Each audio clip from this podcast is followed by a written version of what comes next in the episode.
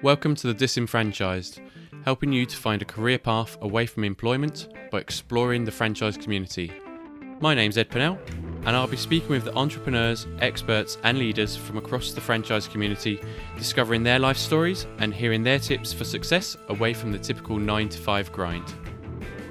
On this episode, I'm speaking with Maddy Alexander Grout of My VIP Card. Maddy is somebody who seems to have more time than everybody else. She is very busy on LinkedIn, Clubhouse, is passionate about helping save the high streets, about supporting others in building their own businesses.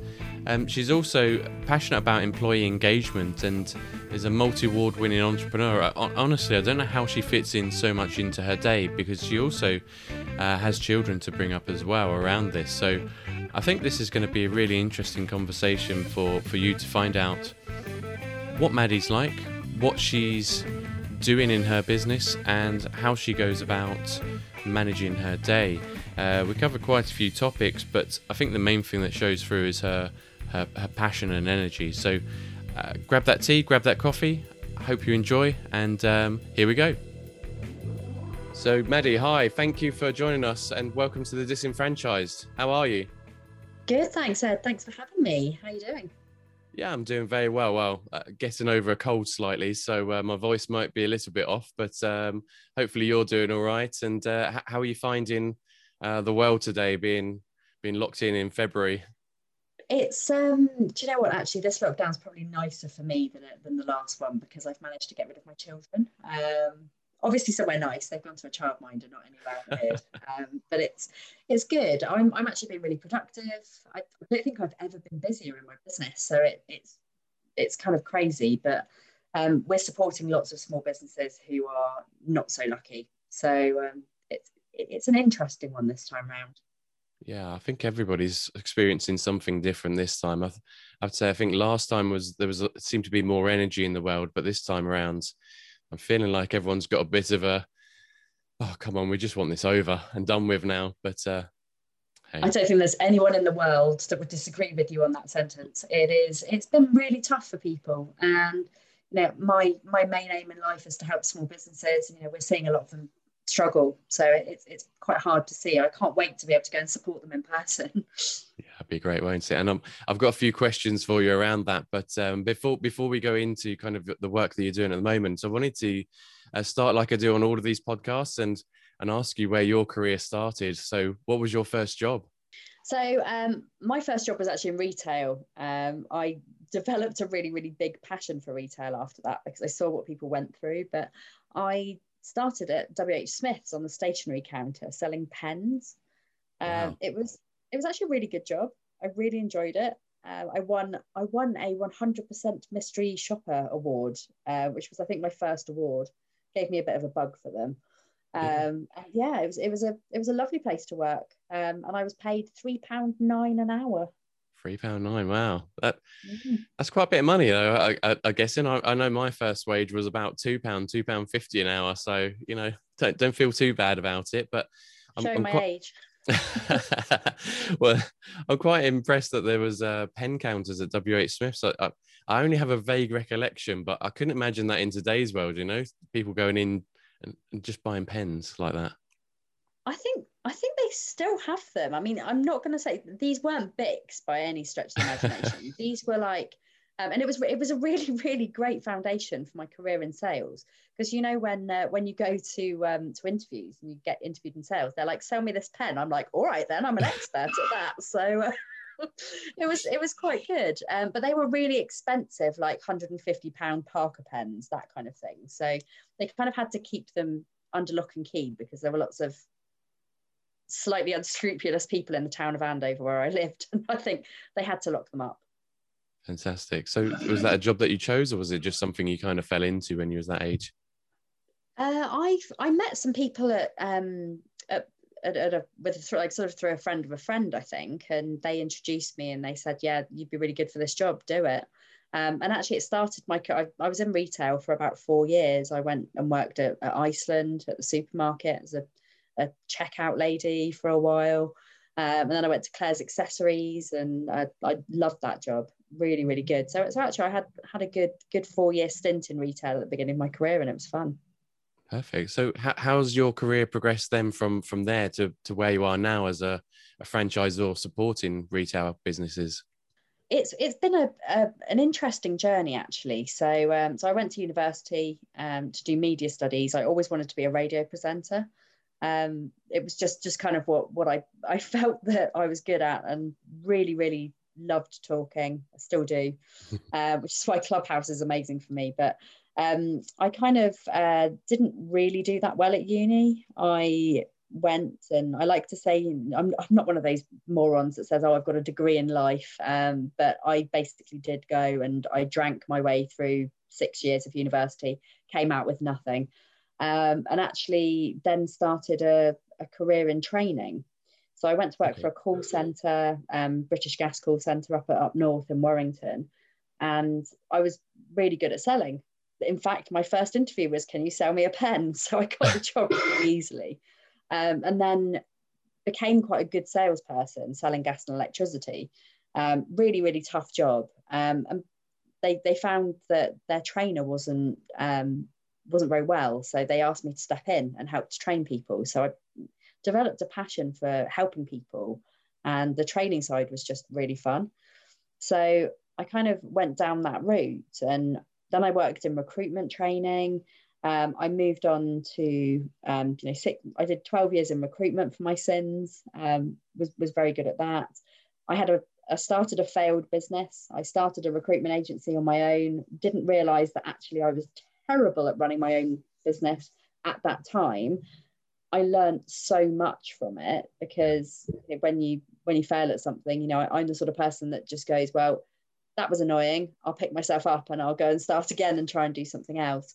Um, so I went to work in internal recruitment, training, development, um, and I found out I was getting made redundant. And I'd actually, um, I'd had quite a, a nasty um, spell with mental health um, when my son was born. And I'd set up um, a parenting forum to help people to kind of support their local community, to help parents with their mental health.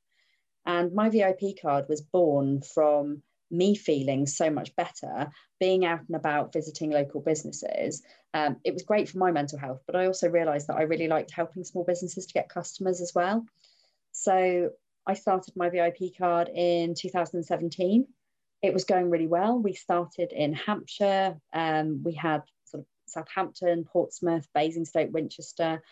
And it was it was growing. We had about 200 businesses who were advertising with us. It was it seemed like it was growing quite significantly. Um, and i decided at the back end of um, of 2018 that actually i was going to franchise. It didn't didn't kind of materialize for quite a while. Um, and actually i i got into franchising through a, a friend um, sean goldsmith who is brilliant in the franchising world um, and he said to me after I won quite a big award, he said, Maddy, you need to franchise your business. Um, and I was like, I don't even know what franchising is. Um, you know, that's like McDonald's and Subway, right? And he was like, wrong. Um, you can franchise any type of business, and you know, yours is really, really suitable. You know, you you can split it up into areas. You can get people managing different areas, and actually, it will be a really good way for you to grow. And he was so right. So um, we franchised in January last year. Um, I got my first franchisee six days before the pandemic, um, which was very, very tough. Trying to train a new franchisee when our product kind of dropped off the face of the earth was um, was a little bit difficult. Um, and and actually the you know kind of the the journey that we had from there was was crazy. We decided that it was unrealistic to expect everybody who joined our franchise to pay our six grand fee. Yeah. So we kind of came up with a new model, which we call the house model, which has been incredibly, incredibly successful over the last year. So we now have 23 franchisees wow. uh, in just really over a year. Big growth, really big growth. But because of the way we're doing it, we make it really accessible for um, for people to join us and our target audience are you know mainly mainly mums we, we do have we do have quite a lot of men actually who have joined us now just because they're passionate about saving money and they're passionate about shopping local so it's really really good um, but we we offer an affordable way for people to get in um, so if you think about um, shared ownership this is why we call it the house model You've Yeah. got a, a purchase, you can buy a house outright. Um, you know, you can borrow to buy it, or you can just buy it if you've got the capital. So that's that's how you how we sell our normal franchise. But we've also got um, a, a basically a buy to um, sort of like a, a part buy part rent. So they pay a two hundred and fifty pound deposit to join, and then we charge them fifty pounds a month. Um, and that fifty pounds a month that they pay gets knocked off if they decide they want to buy the franchise outright. So it's kind of like a, a try before you buy. And it's worked so well for us because we've had franchisees who, you know, we, we take on people who are passionate and we give everybody a chance. And as long as they're, you know, the right kind of team fit Yeah, for yeah. it. And it's, it's just been really great. And, and people really like the fact that they don't have to have a really significant amount of money put by. Um, and we just have a slightly different commission scheme for people um, who are renting to compared to people who are, who are actually full franchise owners. So we've got a bit of a mix of, of both now, and it's it's just been wonderful. Yeah, it's, it's, it's great. It's impressive that it's grown that quickly, but you can understand why when there's that that low barrier to entry. Um, I'm going to have some more questions on that in a moment, but before I before I do, there, there was something you mentioned that, that I, f- I felt was quite interesting. So you you tried to start your own recruitment business, and um, you said it, it it failed at the time. You perhaps weren't ready. So I just wondered what challenges you you faced that meant you you weren't successful because you know obviously if you were successful before working for somebody else why weren't you successful doing that same thing for yourself I was um, it, it's funny actually. I, I was a really I don't I really don't want to be one of those blow your own trumpet type of people, but I was I was an award winning recruiter. I was the top biller on the south coast for my business that I worked for. Um, I had some really big corporate clients, so I was working with um, with Aviva and Carnival and um, the NHS, like really really Yeah. big kind of well known companies. And when I went to work on my own, I automatically assumed that all of my big businesses would follow me because they liked me. And you know, I wasn't wrong. They did like me. They did want to work with me. But businesses of that size don't work with tin pot tiny little recruitment companies that don't really know their ass from their elbow. um, so, you know, it, it, it wasn't that I was that I was in a, a bad situation where I, you know, my, my clients didn't follow me because they wanted to. It was the fact that I didn't have the the support and the infrastructure behind the recruitment agency to really be able to support bigger businesses. So it was really tough. I bought myself some amazingly cool purple chairs. Um, I had a really cool, funky looking office, and I had all the bells and whistles. I had all the recruitment software that I needed. Um, I put myself through the the REC accreditation exam, and it, it was a it was a really good learning curve because I knew I was good at it. But it doesn't mean necessarily that if you're good at something, you can start a business doing it because it's not that easy. Um, you know, there are so many things that you do need to take into consideration before you start your own business. And but my gosh, it was a really, really good learning curve for setting up my VIP card. I knew all of the things not to do. So I didn't get myself an office straight away. Um, now I'm in a really, really awesome co-working space, but it's it's affordable for me. And you know, you don't need to go and buy a flashy new office just because you've got a new business. Um, you don't need to buy really nice purple chairs. Um, which ended up being donated to my local radio station because I had nowhere to keep them after I closed my business. Um, so it was it, it was interesting, um, and and it's it was a great um, a, a great kind of view into what the self-employed world would look like. Yeah. And to start your own business, even if you're bootstrapping at the beginning, you do kind of need assistance with some of the things that you're not very good at. So outsourcing for, for me, outsourcing was was a game changer. So I know that I'm terrible at admin. I know I'm terrible at finance. So I outsource those things very, very early on to people who are capable and actually can advise me on on those things. Um, so That makes sense. my, yeah, it, it's it's just just one of those um, those things for anybody who's who's running a business. If you work out early on what you're good at and what you're not so good at, and delegate those things, it really helps. Don't try and do payroll and accounting when you really don't know how to do it because it's not fun. I- guess in some ways that's what franchising is, right? You you pay the franchise fee or or the managed service fees or royalties or whatever people want to call them. That's just outsourcing the whole kind of operational side of it, isn't it? Having a website up Yeah. and running and having an email account and whatever else it is that you need, the branding, the marketing. and uh, you, It's a- just leaves you to get on with what you're yeah want to true, do or so what true. you're good at doing. You know. so true and it gives you such a good it, it gives you a really nice loyal workforce but it's their business you know? So they're really invested they really want to succeed and they really want to impress they want to impress you as a franchisor. So it's really it's it's it's a lovely way to run a business and i'm really glad i did it because i've got an awesome team around me now. They're just fab um, and they get it you know? It's been a really tough year for us but they get the brand and they get our journey and we've got so many exciting things coming and they're just all on board so Well, I, th- I think you've got a strong mission statement or a strong why. You know, I've, I've heard you say it a few times before on, on social media and uh, not on Clubhouse yet, obviously, but but not for me we'll anyway.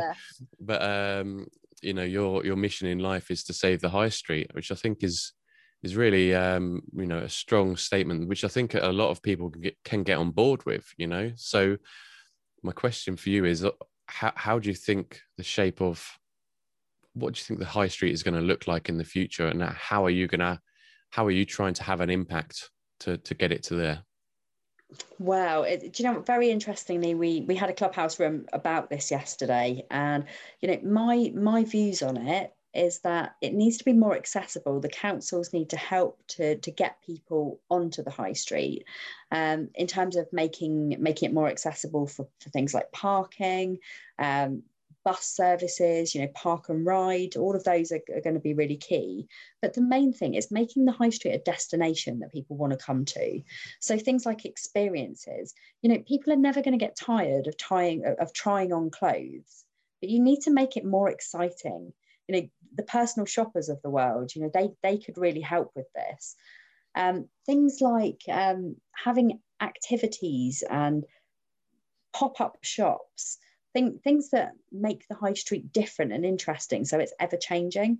You know there are thousands and thousands of empty units on the high street at the moment and it is it's really sad. You walk you walk along and you think do you know what? The, the rates of these of these units are, are one of the things that put off having small businesses. But there are loads of nice initiatives like um, I know Debenhams in, in Portsmouth, the old Debenhams site, they've basically opened it up and it's kind of like an indoor market for small businesses. And there are lots of cool things being done around the country, which are similar. Um, but actually making making the high street somewhere that people want to go, um, you know, for things like cinemas, you know, you, you'll never be able to have that cinema experience at home. Unless you're a multimillionaire, in which case, yeah, fine. But you know, people like you and me, we're, we're never going to have that cinema experience. So it's always going to be somewhere that we want to go. You know, we're always going to want to go bowling. We're gonna we're gonna want to go to a soft play. So you know, things like having soft plays in in shopping centres, brilliant. You know, Yeah. if you can make it so that they've got childcare, even better. Um, you know, who doesn't want to go and do their shopping and drop their kids off for a couple of hours to get looked after, looked after by someone else? I know that there is a huge market for that. So if anyone's listening, do it. It's you know, I would pay a fortune. I, I think the Um, important thing that you're you're saying here with all this is it it's, it needs to be an experience, right? Yeah, hundred percent. The the shopping that was the experience in the past is no longer our experience anymore. We're we No, our experience for shopping is now online because it's easier, isn't it? In in many Yeah. ways. I mean, But- Amazon, Amazon, and online shopping, not the devil. Um, you know, I think we would all be really foolish to say, "Oh, we never shop with Amazon. We hate Amazon," because actually, Amazon do support loads of small businesses, authors, makers, you know, product sales. They are actually a really, really good supporter of small businesses. So let's not rule them out completely. Um, but there are, you know, there are other options. You know, the My VIP card website is a one-stop shop for you to go and find local discounts. We're actually just about to change our model so that absolutely anybody can sign up for free to get access to independent local retail discounts. So it's a really, really good way for people to be able to save money and shop local. Um, of course, we do have, you know, a, a paid option where you get access to our exclusive discounts, um, high street discounts, you know, popular retailers, and we do do um, gift vouchers um, and cashback for places like Amazon, Argos, Just Eat, you know, the retail kind of side, um, and of course the employee benefits as well. Um, you know, it's employers need to be say doing their bit to help the community around them, and that involves helping the high street as well. Yeah, definitely. And and obviously you're you're speaking to a lot of the the high street brands and, and probably know know better than most people. So Um, do you see many franchises on the high street? There are loads, and and actually, again, um, it's really really tough because so many people have got in their minds don't go to Starbucks, don't go to Costa. You know, they are the devils, these horrible, massive conglomerates.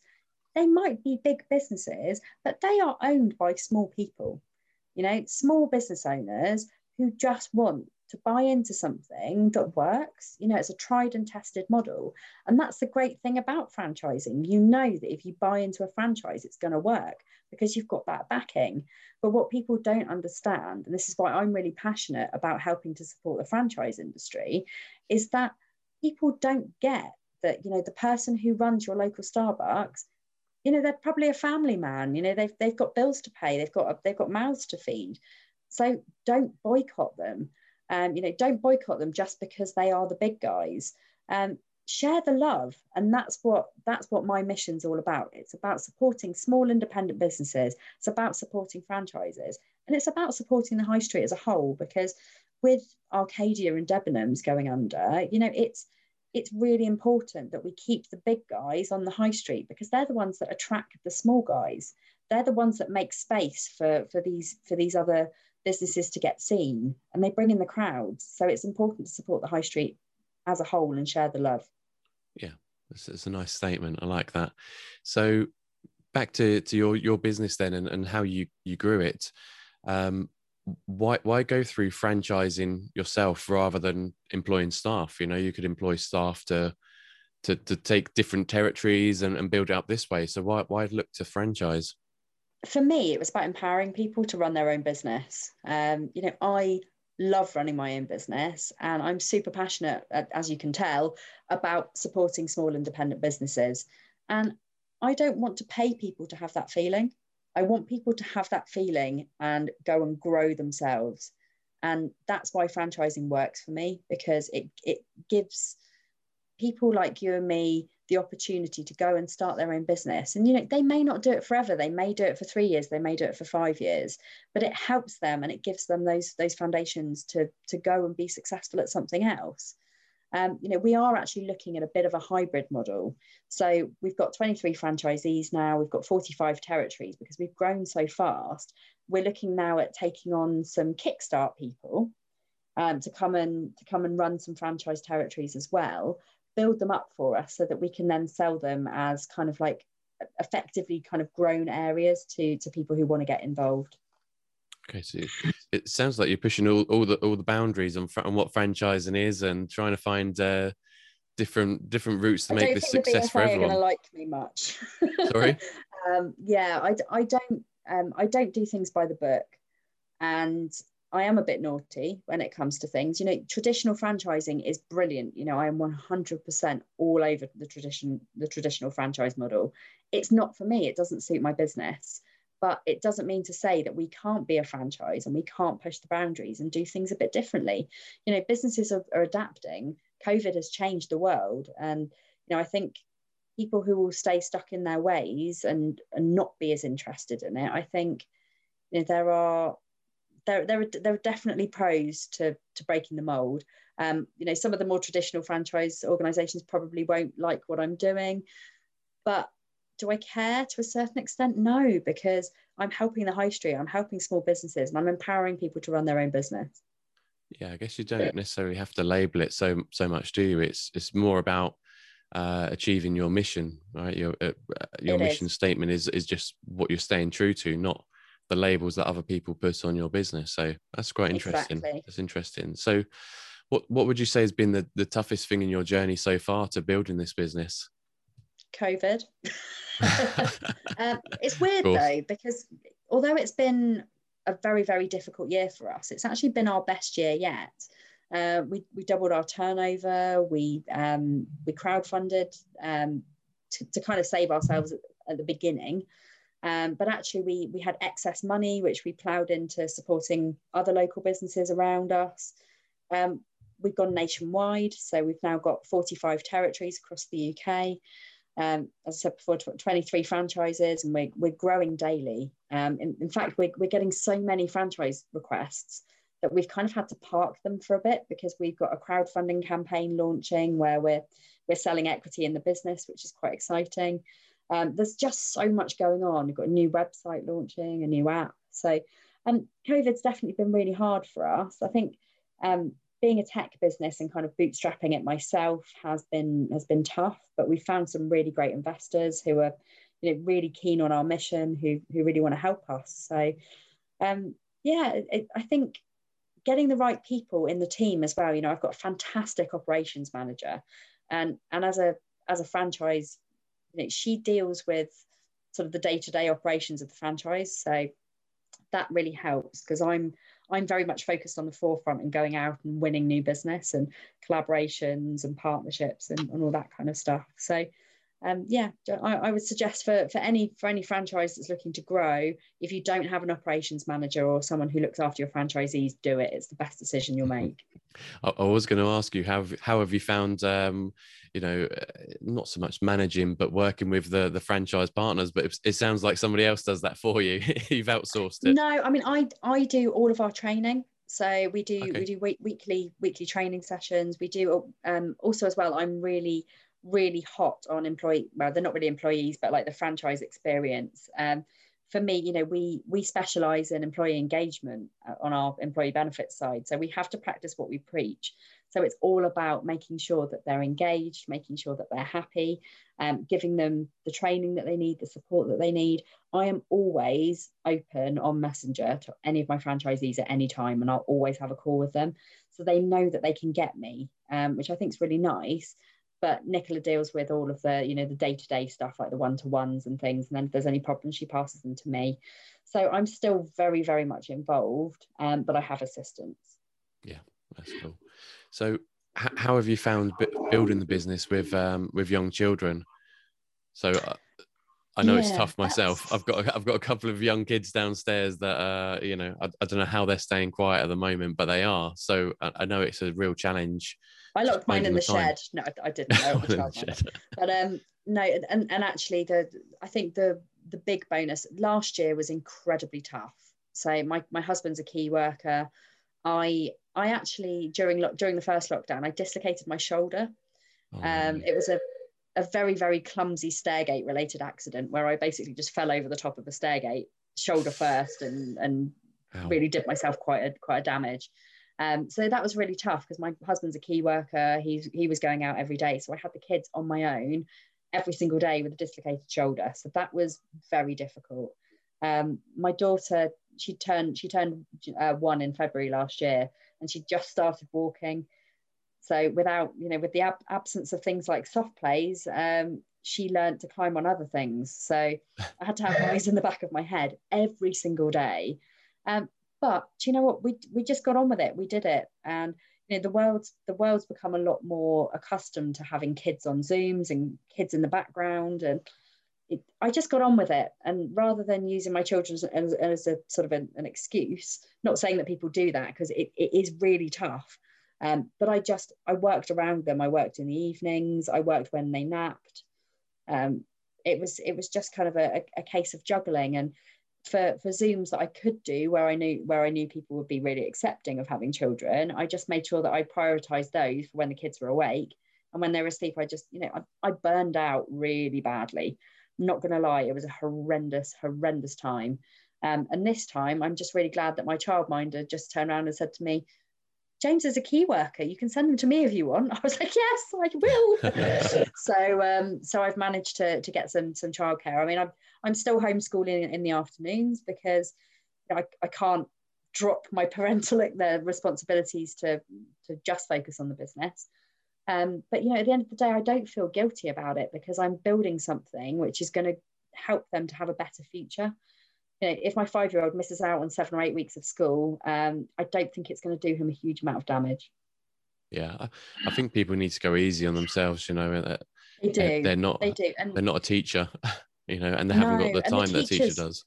My God, the teachers are doing the best job. Um, you know, I, I speak to, to Ben's teacher on a, on a weekly basis, and you know what? She's just happy with what I'm doing. She knows I'm not doing everything that I should be doing. And, and that's the thing, the teachers are told by the government they have to do this. Um, but actually a lot of them disagree with it. Um, so I, I think, you know, sweeping statement, I don't want to say, you know, all teachers think that homeschooling's a bad idea, but I think they understand, especially if you've got young children and you're trying to run a business, what the juggles and what the stresses are. So I think it's it's really important that you don't put that pressure on yourself if you don't have to. Yeah, that's very true. And and sometimes it's um it's better to try and reflect and and focus on the, the positives of having having the kids there sometimes.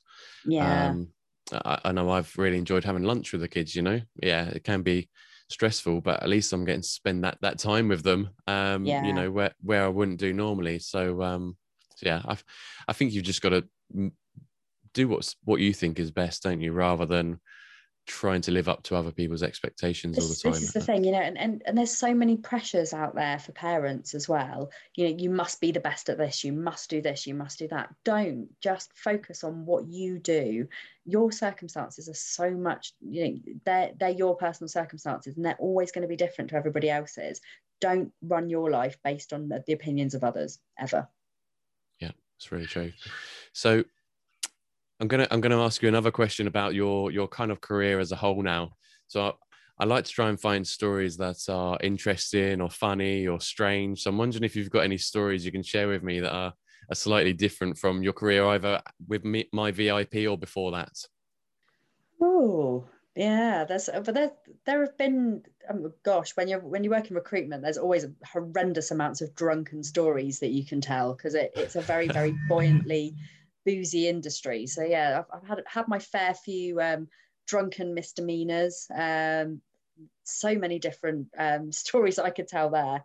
Um, they are very, very, very private though, and I think yeah. actually people need to need to drop me a message if they want to hear those. They, I, am happy to tell them, but they're too rude for this podcast.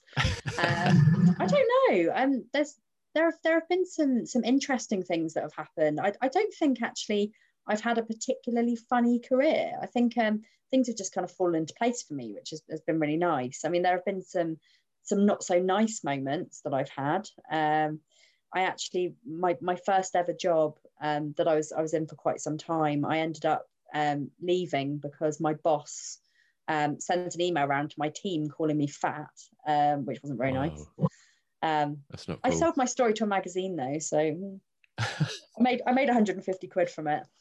Um, yeah, I, I don't think I, I, haven't really got any funny career stories. I don't think. No, well, don't worry, I won't push you on that. I don't. I know what recruitment's like, so I won't. I, we won't go there on that one. But um, okay, well, look, I think we're we're probably coming to, to the end of the conversation. So I just wanted to ask you one more thing, and that was, um, what advice would you give to somebody who's maybe thinking about joining a franchise um, regardless of what it is, whether it's one of the big ones or smaller ones. Is there any advice that you would give somebody? Yeah, do your research and, and make sure that the franchise that you pick is right for you because there are so many amazing ones out there. Um, don't and, and don't just look in your sector. You know, there are plenty of really, really good franchises that are um, you know, take the take the children's sector for example. You know, a lot of the children's franchises, you don't need experience to join. You just need the right attitude and a love for kids. So, um, I would I would investigate the market and you know, see what's out there. Um, I'm really excitingly actually going to be launching um, a, a, place, a, a, part of my VIP card where franchises can actually advertise their franchises for people to, to go and browse um, with a My VIP card discount. So I think that's going to be quite exciting. Cool. Yeah, interesting. Well, I, th- I think you're you're right there that uh, there's so much variety out there, and you don't have to have experience in that sector to do it. Um, so no, yeah, just think about what your values are, what what what you're going to enjoy, and go for that one, yeah. or go for that sector, or go for that type of 100%. business. Hundred percent. And you know, we we don't take um, people people who who come and work with us don't need any experience in anything you know all they need is to be passionate about shopping local passionate about supporting small businesses um, and we're a really affordable franchise to get involved with so um, if, if anyone is interested do pop me a message Perfect. Maddy, thank you so much for your time. It's been a pleasure speaking with you and thank you Thanks, for sharing Ed. your stories with me. It's been lovely to have you. Yeah, really, really nice to be involved. Thank you so much for having me. Awesome. Take care. Thank you. Bye. Bye. So there we go. That was my conversation with Maddy Alexander Grout of My VIP Card. Maddy really showed a lot of passion for helping people I think from an early part in her career and until present day, of course. But I think evolved over the years with a, a different focus and a different way of helping people. But ultimately, it's always been the passion that she's shown throughout the whole of her business. And my VIP card in particular seems to have really, really uh, empowered Maddy to go out there and make a difference in the world. And you can see she's got the, the, the energy and drive to go out there and find whatever solution she needs to find to, to, to help the high street, to help people, to help small businesses to become successful and to feel that same success that she's feeling right now. And I think as a, a franchisor, that's a really good thing to see but also just as a, a leader for people to follow, it must be um, quite inspiring for people to see somebody who's gone out there managing kids and building a business, uh, building a nationwide business and, and, doing it successfully as well. Um, the model that she has with a franchising business was quite interesting too. So part uh, buying, part renting, and paying off that that amount later on down the line. I think in in today's world, it, it, makes sense to have that flexible option for people. So it's quite interesting to see that. It's, it's slightly different to most other franchise models, but um, yeah, it, it'd be one to keep an eye on, see how it goes. In terms of building your own business, though, I think that something that was really important there with with my conversation with Maddy was that she tried to start her own recruitment business, and Despite being a very successful recruiter herself in the past, winning awards, she struggled to build her own business because just because you're good at doing something doesn't mean you're good at business or good at building your own business. And it sounds like she made a few key mistakes there in the early days by uh, having operational costs that were beyond her earnings at the time or beyond the profit margins that she could generate for herself. So, um, good piece of advice there. Don't go out there and buy purple chairs before you've before you've got some clients. The the other thing that I thought was really interesting was outsourcing. Um, so don't just rely on yourself to do everything. As and when you can, outsource and find the right people to do the job because if, if you're not capable of doing it or you don't have the passion or desire to do it yourself, you're not going to do it as well. And that business that you're building might not might not turn out so well. So um, I, I, I, it really twigged something in my mind to make me think. Actually, that's what franchising is. This is exactly what franchising is, in out, outsourcing um, some of those tasks so you can focus on the core passion that you have. But uh, anyway, that's that's probably enough waffle from me. So thank you very much for for listening to this episode. Hopefully, you've got some real value out of it. I know I've certainly come away with. Um, uh, some inspiration for the, the drive and passion that Maddy shows. So, um, thank you very much again for listening. Take care, and if you enjoyed, please share with other people, hit subscribe, and we'll catch you on the next one. Thank you.